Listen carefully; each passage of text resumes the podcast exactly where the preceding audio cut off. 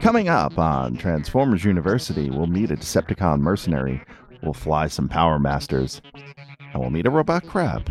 He's a little bit shy. We're talking the 1988 Decepticon toy line right now on Transformers University.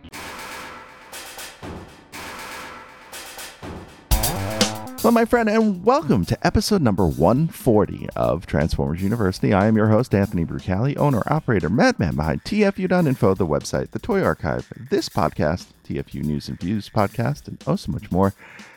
I want to welcome you to episode 140, the 1988 Decepticon toy line in North America, uh, as it was released. Now, before we get into the toy line, I do want to remind you if you can join us over on the Patreon, uh, you will be greatly pleased, and uh, so will I. Uh, that is patreon.com slash TFU info, all one word. That is patreon.com slash TFU We've got exclusive podcasts there. We've got all sorts of great content there. You get this show at least one day early. And uh, I'm working on some stuff. Uh, if it's not already up by the time this episode releases, it will be up uh, fairly soon after this one goes out. So that's the housekeeping for this episode. I know you want to talk toys. These are always some of the most popular episodes among the listenership and among you, my dear students. Uh, so let's get into it. So the 1988 Decepticon toy line.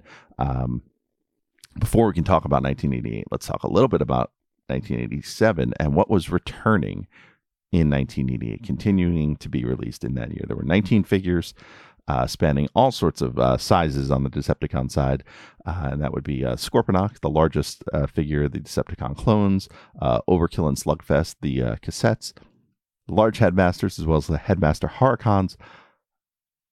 Three of the target masters, Misfire, Trigger, Happy, and Slugslinger, Cyclonus, and Scourge were not available in 1988. Six Shot, of course, the Ninja Consultant, and uh, the Terrorcons, all five forming Abominus, all available again for a second year. Now, what's interesting about 1988 from the Decepticon side is uh, we get some new concepts and some concepts unique only to the Decepticons. And as well, we get some concepts that are designed to balance out the other side. Now, we saw this on the Autobot one. Uh, go back to episode 135, just a few episodes back. Uh, we got Quick Switch, uh, Six Shot Sun. New Transformers are here. The Decepticons are attacking! Destroy them! No, wait, it's Quick Switch, Six Shot Sun, and he's on our side! Uh, to balance out the fact that there isn't an Autobot and Decepticon Six Changer. Well, now there are. And we'll get some of that leading into this line. But we will start with one of the gimmicks uh, that is unique to 1988, and that is Power Masters. Now, on the Autobot side, they add four Power Masters Optimus Prime plus three cars. Uh, the Decepticons get three. Uh, one with sort of a fourth robot mode. Um, actually, one with only one extra robot mode and two uh, robotic modes. Uh, we'll get into that though, but let's check out the commercial first. Who's that new Transformer with Optimus Prime? Double Dealer, the Power Master Mercenary. Only the Power Master Mercenary can become an Autobot or a Decepticon. But in a flash, Power Master Optimus Prime becomes a super robot. Power Master Transformers. Power Master Transformer sold separately. Now, whereas Punch Counter Punch on the Autobot side from 87 was the Autobot Spy, this is the Decepticon Mercenary. Uh, but this bounces out the other figure that can play both sides of the coin. Double Dealer's toy modes. He has a robot mode that is the Autobot mode. He has a robotic bird mode, which is the Decepticon mode, and he turns into a missile truck. He comes with two Power Master partners, Knok and Skar, and the uh, Decepticon bird mode does align a lot with what we'll see later in this episode in the Pretender concept, and generally overall uh, through G1, where a lot of Decepticons, more probably so than Autobots, are animals or um, creatures as opposed to being straight up humanoid robots. Now, rounding out the Power Masters for the Decepticons were the Power Master Jets. New Power Masters are here. Amazing new Transformers called Power Masters. Their engine's the key that unlocks their Transformer energy. Incredible Power Masters. They only transform when their Nebulon becomes their engine. Decepticon Power Masters transform! and the Decepticons unlock their Transformer energy. Power.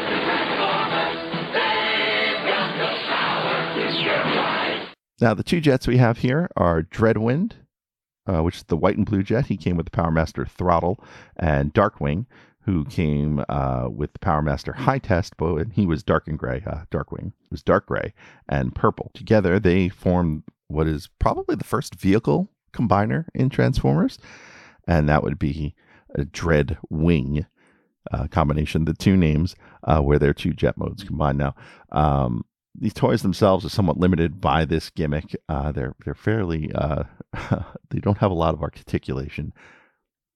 Uh, so it makes them a little bit less interesting than their Autobot counterparts uh, in the cars. They're also heavily knocked off in the late 90s. Uh, there are a lot of knockoffs of either one of these two guys. Uh, Darkwing does suffer a bit from what I call BPS, blue plastic syndrome. A lot of these uh, late 80s Transformers feature uh, blue plastic that has not aged well. Now, it's not nearly as brittle as gold plastic and gold plastic syndrome, but as time goes on, I've noticed that my figures with blue plastic are increasingly worrisome to move or transform. So, uh, buyer beware when it comes to late 80s Transformers, particularly Decepticons, a lot of which have this blue plastic. Now, these two characters, Dreadwind and Darkwing, had a lot of characterization in the Marvel US comic and in the Marvel UK comic. So they are fairly important characters, despite having toys that are kind of lackluster. Um, they're fairly wanted toys because of how uh, used the characters were in by uh, Simon Furman and Bob Budiansky. Now, much like the Autobot side, in addition to the original uh, headmasters coming back for another year, we got three more small headmasters for the Decepticons. New Transformers are here. Incredible new headmasters, and the driver of the vehicle becomes the head of the robot. Headmaster transformers and when the head enters the robot's body, you get a readout of its power. And our new Decepticon headmasters will give us more brain power than ever. Transform, you monsters, and prepare to attack!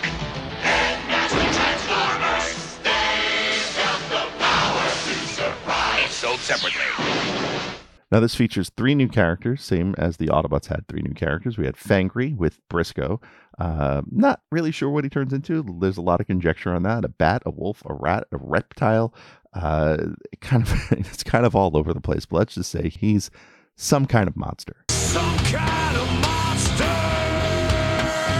We have Horri-Bull. It's H O R R I dash B U L L. Uh, with Kreb, he turns into, you guessed it, a bull. Uh, and I find this one fun because there is a uh, almost a, a battle for this name uh, between Hasbro and Mattel. So Mattel around this time, maybe a couple years earlier, had a toy line called Muscle, uh, which were uh, Keshi figures that were wrestlers. And if you're not familiar, if you don't remember them, uh, it stood for Muscle was an acronym, stood for uh, many unusual, strange creatures lurking everywhere, and was based off of the Kinnikuman uh, anime uh, and manga in Japan. Now, their evil leader in the American version of this was named Terry Bull, T E R R I dash B U L L, as opposed to Hari Bull, who is the Transformer. And fun fact later on the Titans Return line, uh, Hasbro used the name Terry Bull for a figure that was meant to be Horri-Bull. Um, finally, we have Squeeze Play, another baseball reference in the uh, Transformers naming here. Uh, again, with the all two of these have double uh, double letters, double letter sounds, as we mentioned in 1987. Squeeze Play comes with Lokos, uh, and he turns into a crab monster. Again, beware of these guys. Um, they do have a bit of BPS, especially Horri-Bull. Uh, Squeeze Play, however, is one I can't really speak to. It's uh, one of the few figures from G1 I have never owned. Uh, so if you've got thoughts on Squeeze Play, hit me up in the comments on either on YouTube, on Patreon, or uh, send me a message. Uh, tell me your thoughts on that figure.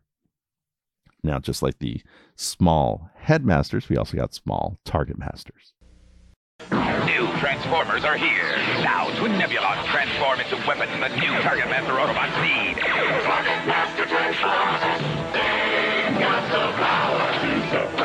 Twin Nebulons can also form a super weapon.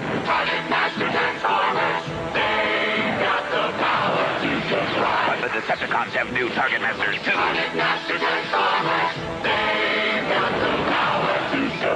Each Target Master comes with two transformable Nebulon figures.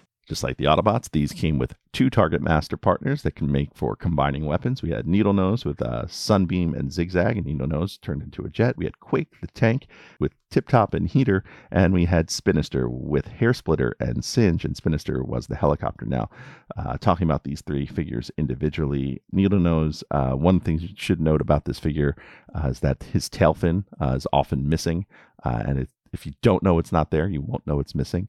Uh, so always keep an eye out for that. Uh, Quake was one I had as a kid, and, and this one has a great tank mode. He's a little bit of a brick in robot mode, uh, but he also has a, a turret gun uh, that attaches to the front of his tank uh, that has the same 5mm port as the other gun. So it actually allows you a third weapon to introduce into the combination. And then finally, Spinister, another one where you need to be aware of blue plastic syndrome. All three of these figures never released in Japan. So, on that fun fact, we'll have more right after this. Hey, want to help out this podcast or the website tfu.info? There's a number of ways you can do it. Let me tell you how. You can help us directly by joining our Patreon and enrolling as a student at Transformers University. There, you'll get early access to the podcast as well as exclusive behind the scenes peaks and perks for as little as $1 a month.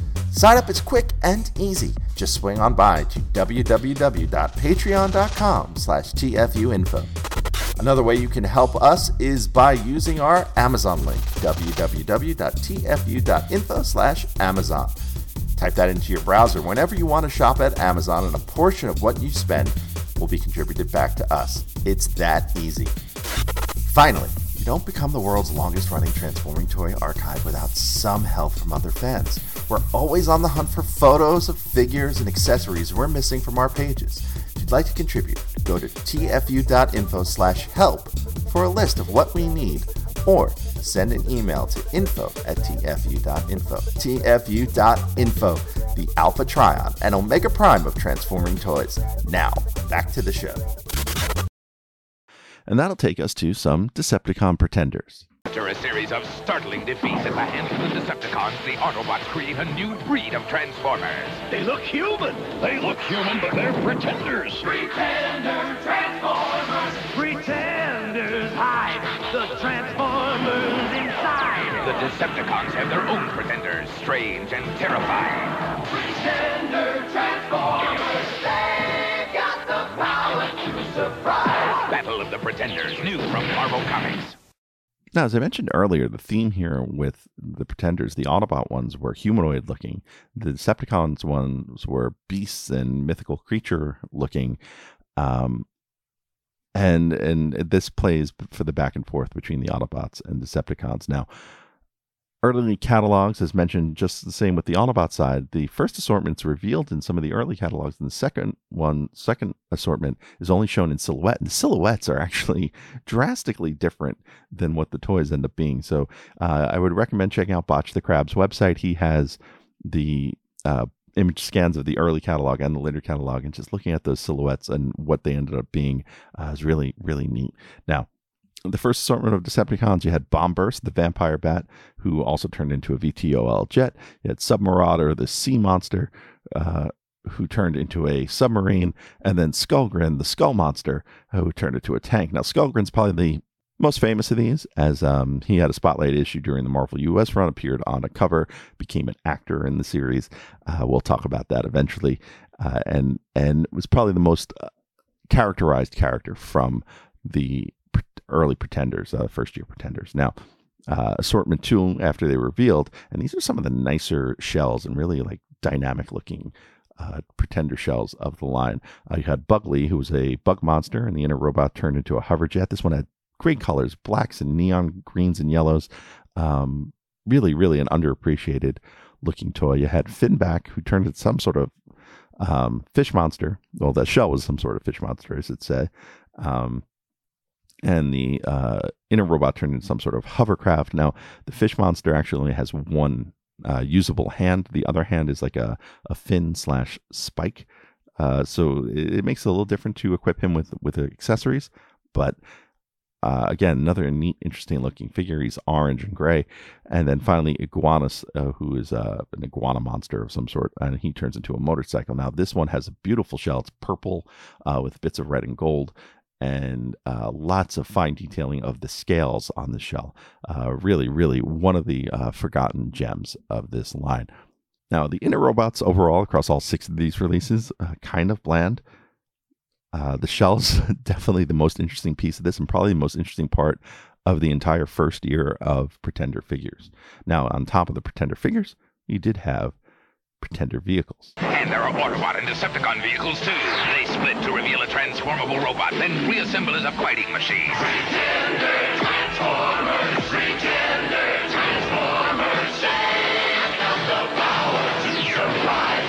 Now, this was another one teased in the catalog and not shown in the first version of the catalog, but shown later on. And on the Decepticon side, we had uh, Road Grabber, who uh, was a robot with an armored car.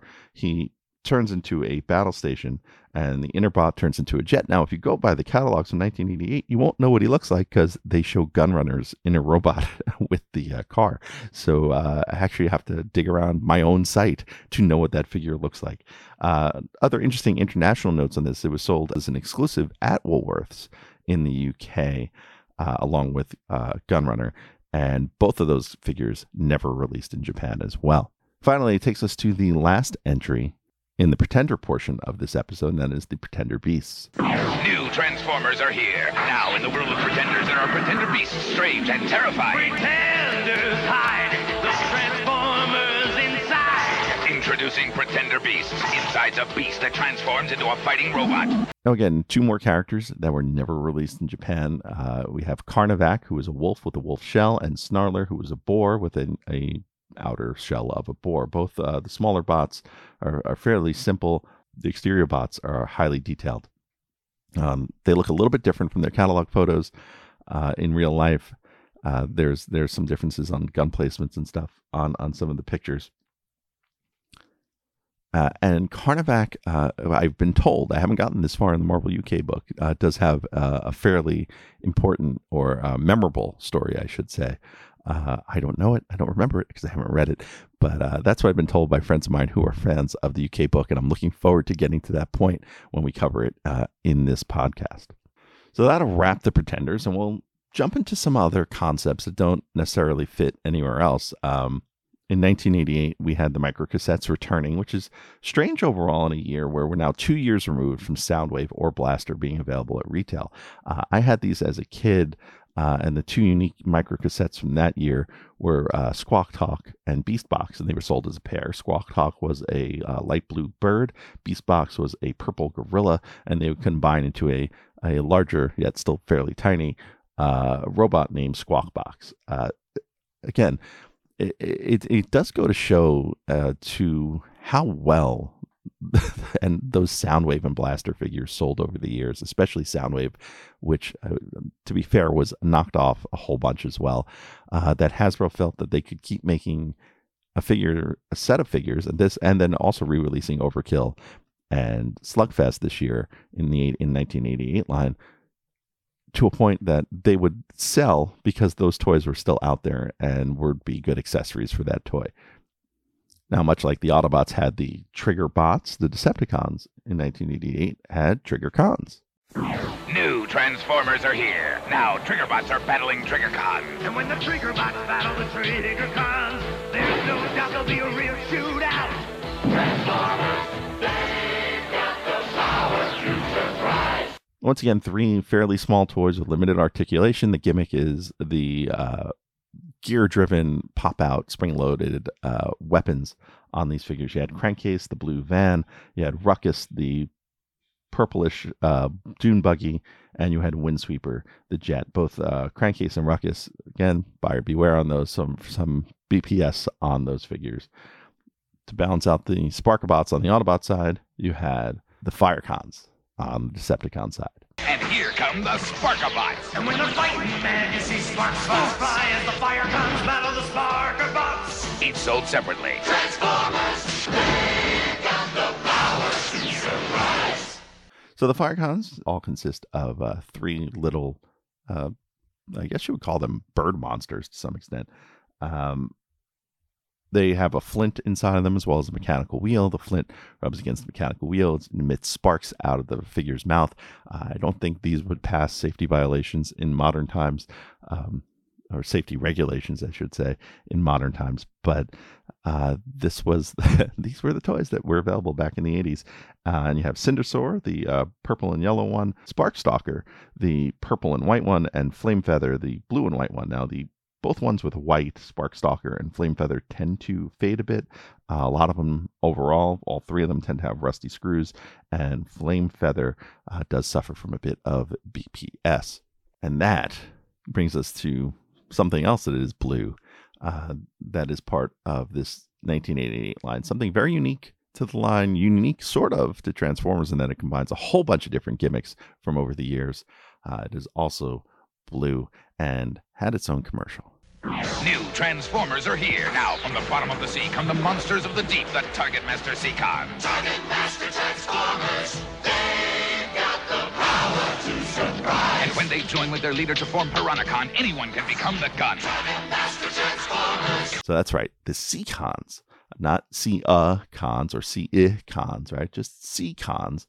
Um, I guess they could be Seta Setacons, but uh, if you want to try to get that A onto the C, but uh, the Seacons uh, are the final Scramble City style combiner uh, in the original G1 US run. Uh, and they consist of six figures instead of five figures. They consist of Nautilator, who is a lobster crab, uh, depending on who you ask. Uh, we'll get into that. You have uh, Overbite the shark, Sea Wing the manta ray, Skalor the coelacanth, which is a uh, large, plump, lobe-finned fish, according to Wikipedia, that can grow to more than two meters or 6.6 feet and weigh around about 90 kilograms or 200 pounds. They are estimated to live up to 100 years and reach maturity around the age of 55. Uh, it's also once thought to have been extinct, only to be rediscovered in the early 1930s. Additionally, we have Snaptrap, the turtle, and Snaptrap is the main body, and Tentakil uh, is the squid. Uh, they all f- combine to form Piranacon. Now, uh, as in as is the case with Scramble City style combiners, uh, each limb piece that so basically everyone that isn't Snaptrap can form an arm or a leg. Uh, and then what do you do with the extra? Well, all of the limb pieces have gun modes. So one of them becomes the Target Master partner. So they've incorporated the Target Master gimmick into this combiner. The odd one out in this group usually is Nautilator, uh, who was not included in the gift set version of this figure. And depending on which piece of artwork you look at and which instruction you look at, defines where they go as arms or legs or Target Master partner. Now, Nautilator might be the most famous one from this sub team, thanks to a cameo appearance in the film The Disaster Artist. Don't look at Robot Crab. He's shy. That's right. Don't look at the robot crab, but do listen to this podcast. So, what do we got coming up next? Find out after this. Thanks for listening to the show. Stick around to hear what's coming up next episode, but first, I want to fill you in on a few ways you can stay in touch with the show. Want to be on the show? Leave us a voicemail at 702 763 4838. That's 702 POD 4TFU. Or send an email to info at tfu.info. Be sure to catch us on Twitter at TFU underscore info and on Facebook and Instagram under the username TFU info, all one word. Also, please subscribe to our YouTube channel, youtube.com slash TFU info, where we post all of our podcasts plus special video segments, reviews, and live coverage of Transformers related events such as New York Toy Fair and New York Comic Con. I hope you enjoyed this episode. Please visit us at www.tfu.info, the world's longest running transforming toy archive. Coming up next time on the show, we will head back to the Marvel US run of Marvel US Comics and talk a handful of issues and, of course, talk about the late, great Jose Delbo. All that in episode 141 of Transformers University. Until then, please, as I mentioned earlier, please come be part of the Patreon. Patreon.com slash TFU info. That's patreon.com slash TFU INFO. And if you can't join us there, please join me on social media. I'm on Blue Sky. I'm on Threads. I'm on Twitter. Uh, I'm on Instagram. I'm on Facebook. For the most part, all of those is TFU info, all one word. Twitter, it's TFU underscore info. Uh, I still tend to hang out there a lot, though. I'm trying to uh, make the migration over to uh, Blue Sky a little bit more um, regular. Uh, but until then, please reach out to me. Tell me what you liked about the show. Comment here, either on YouTube, on Patreon, uh, wherever you see this show. Please uh, write us a review on Apple Podcasts or on Google Podcasts or whatever their podcasting platform is now, on Spotify, where you can listen to the show as well. Till next time, I am your host, Anthony Brucali, owner, operator, madman behind TFU.info. See ya.